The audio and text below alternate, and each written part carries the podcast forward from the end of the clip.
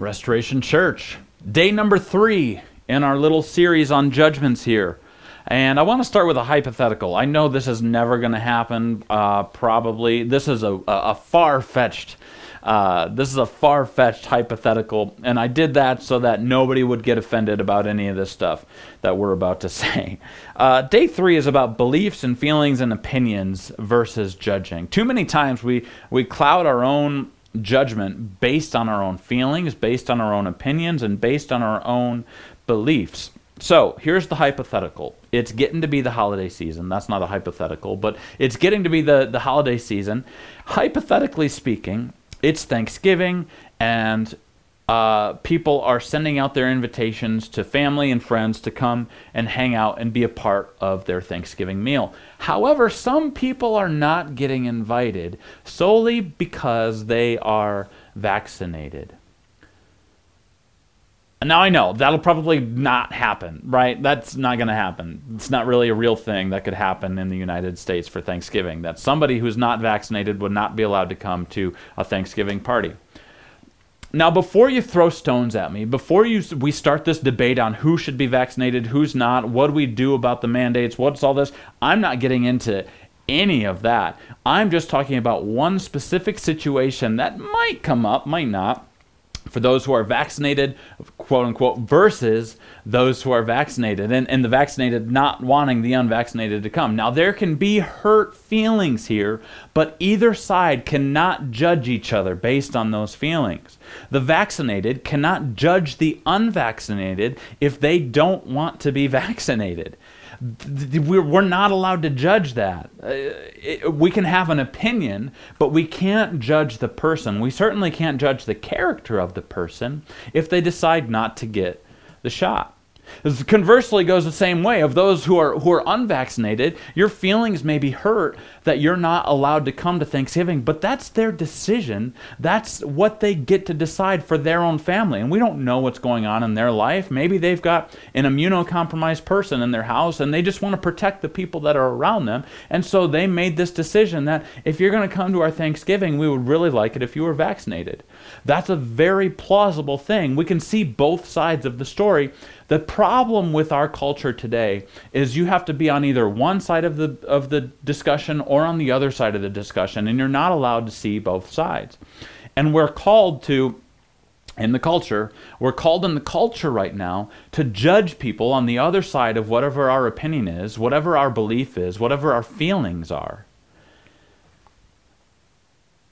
And we're using those to judge people towards condemnation. We want to cancel people because they hurt our feelings. We want to cancel people because they did something that offended us. While it's not wrong biblically, we just don't like what they're doing.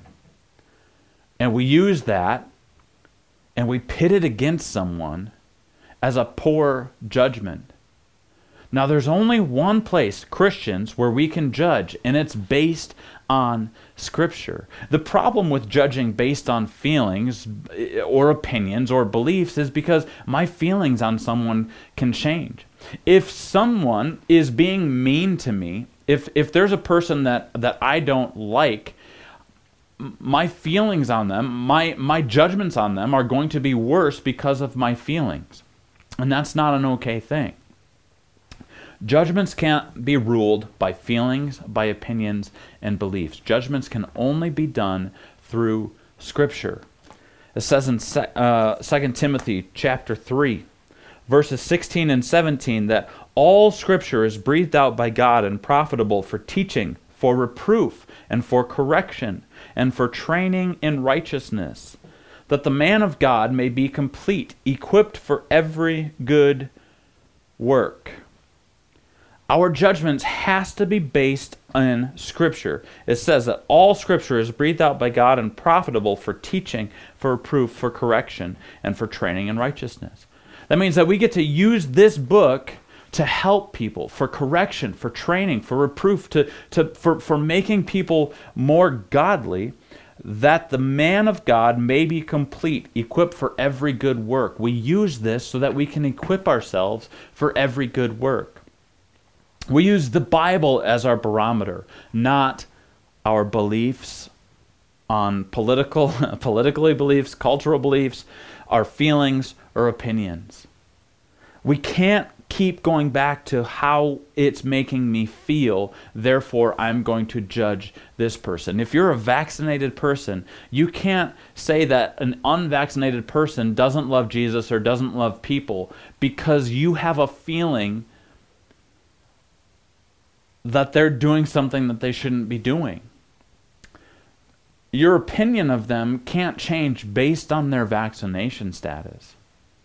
And it's the same way on, on the other side of the coin. The, the, the, if you're unvaccinated, you can't you can't call someone out for for you not getting invited to their Thanksgiving party when it's their Thanksgiving party that they get to decide who comes and who goes based on vaccination status. And you can't call them weak, you can't call them snowflakes, you can't call them whatever it is you want to call them based on their vaccination status. See, this whole COVID thing has has allowed us to just separate each other out into categories and now we base ourselves on those categories and start pushing each other and pushing against each other based on what our category is telling us oh, that person is on that side of the aisle. I'm going to have an opinion and I'm going to judge that person based on what side of the aisle they're on. Typically, I'm just going to be frank and honest with you. If you are someone who is on the on the left side of the aisle, typically speaking, the church I, this is how it was for me growing up. I'm just telling you what it was growing up, okay? For for for, for us growing up, it was if you were on the left hand side of the aisle, you probably weren't a Christian and you needed saving. Was it wrong? Yeah, that judgment is wrong. How can we judge what somebody's beliefs are in Jesus based on their political agendas? Based on how they vote? You can't do that. Just like uh, people on the left can't judge that somebody on the right is uh, is is is going to be uh, a gun-toting whatever. I, I don't even know, but you, you like a, a staunch conservative type person. Like we we we paint paint these pictures, these these very broad pictures of people and put them in groups and say, well, that person is this way, that person is this way. And we start basing our judgments based on our beliefs, on our opinions, and on our feelings. And every time we base our, our judgments on opinions, beliefs, and feelings, we move further and further away from this. What we should be judging is on the fruit of the Spirit, things that are. Um, that we can see in in people's lives and uh, I want to turn us over to one, one last thing. In 1 Corinthians chapter 5, we touched on this briefly on, on Sunday morning. Um, and I want to just take a little bit more time to flesh this out.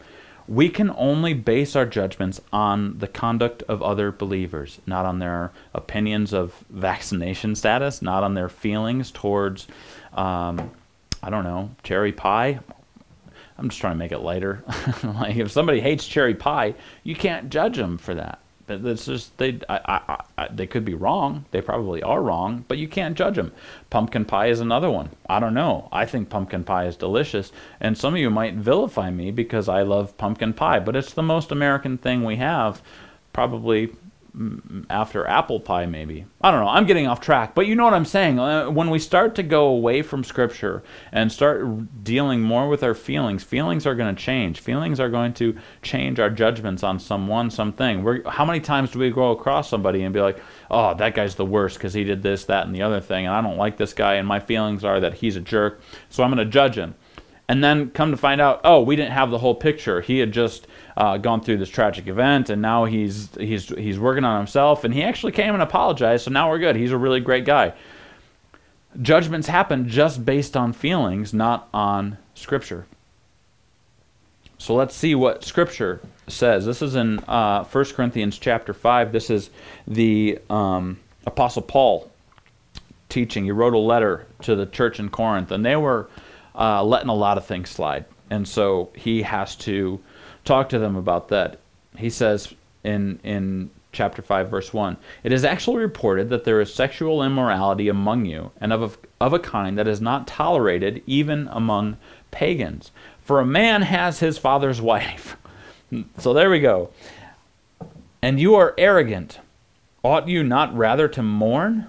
Let him who has done this be removed from among you so he's saying, listen, there's somebody in your midst, in the congregation. See, we've got the context, we, or we've got the, the proper avenue in which we should judge our fellow believers. And, and this is a guy who has, has married, uh, has, has, has been with his father's wife. It's pretty bizarre, I know. And so there's a rebuke that's happening here, a correction, something that they're saying, you guys got to take care of this issue.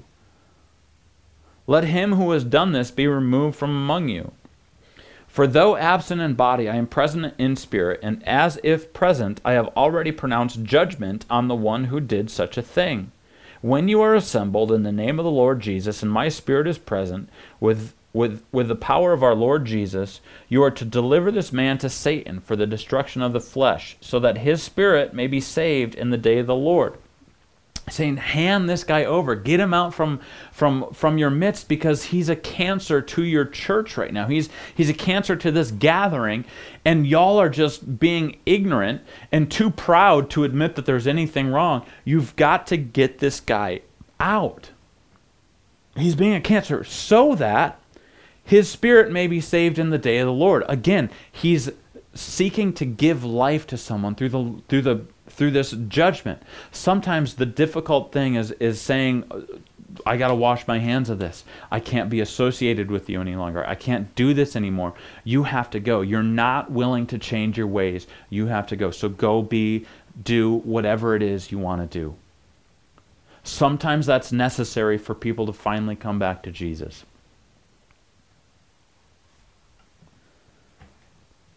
Go down to uh, verse 9. I wrote to you in my letter not to associate with sexually immoral people. Not at all meaning the sexually immoral of this world, or the greedy and swindlers or idolaters, since then you would need to go out of the world. But now I am writing to you not to associate with anyone who bears the name of brother if he is guilty of sexual immorality or greed, or is an idolater, reviler, re- reviler, drunkard, or swindler. Not even to eat with such a one get them out if they're not going to to change their ways if they're not going to uh, conform to what god has called us to do to, to live by the spirit to live by the fruit of the spirit if that's not what somebody wants to do they need to be removed and I know this sounds harsh, but it's for their own benefit. And I'm not saying that we need to be a church that's just throwing people out left and right what is grace and understanding telling us? This is a grace filled moment for this person. Sometimes the most grace filled thing we can do is let somebody go to their own vices. Instead of trying to change them and be a codependent church that we need this, we need that, sometimes we just need to wash our hands of it. Based on Scripture, not on our opinions, not on our feelings, and not on our cultural and political beliefs. Do you understand? Good. I don't know, Wayne. Verse 12 For what have I to do with judging outsiders? Is it not those inside the church whom you are to judge? God judges those outside. Purge the evil person from among you. He's saying, don't worry about the people around you. Look, the, people of the world, you would have to leave this earth if you want, if you had to try to get away from all of the sexually immoral, greedy people, revilers, all that, that, that list. Uh, you'd have to leave the earth if you couldn't be around any of that kind of stuff. What he's talking about is specifically in the church, people who are refusing to repent, or people who are refusing to go a different direction, which is what repenting means to turn away from and walk towards. People who are refusing to walk with Jesus, people who call themselves Christians, based on their conduct, based on the scriptures, we have to make those decisions. Those are the judgments that we get to make. It's not based on what kind of pie you like most. It's not based on our feelings. It's not based on our uh, our our beliefs and opinions. Judging has to be objective. Most of the time, it's not. And that's again another reason why we don't judge people very well is because it's biased. I don't like that guy, so I'm going to judge him harshly. Or I really like that person, so we're going to let him have a pass. What does the Bible say? It says that all Scripture is breathed by God and good for for um, correcting and training.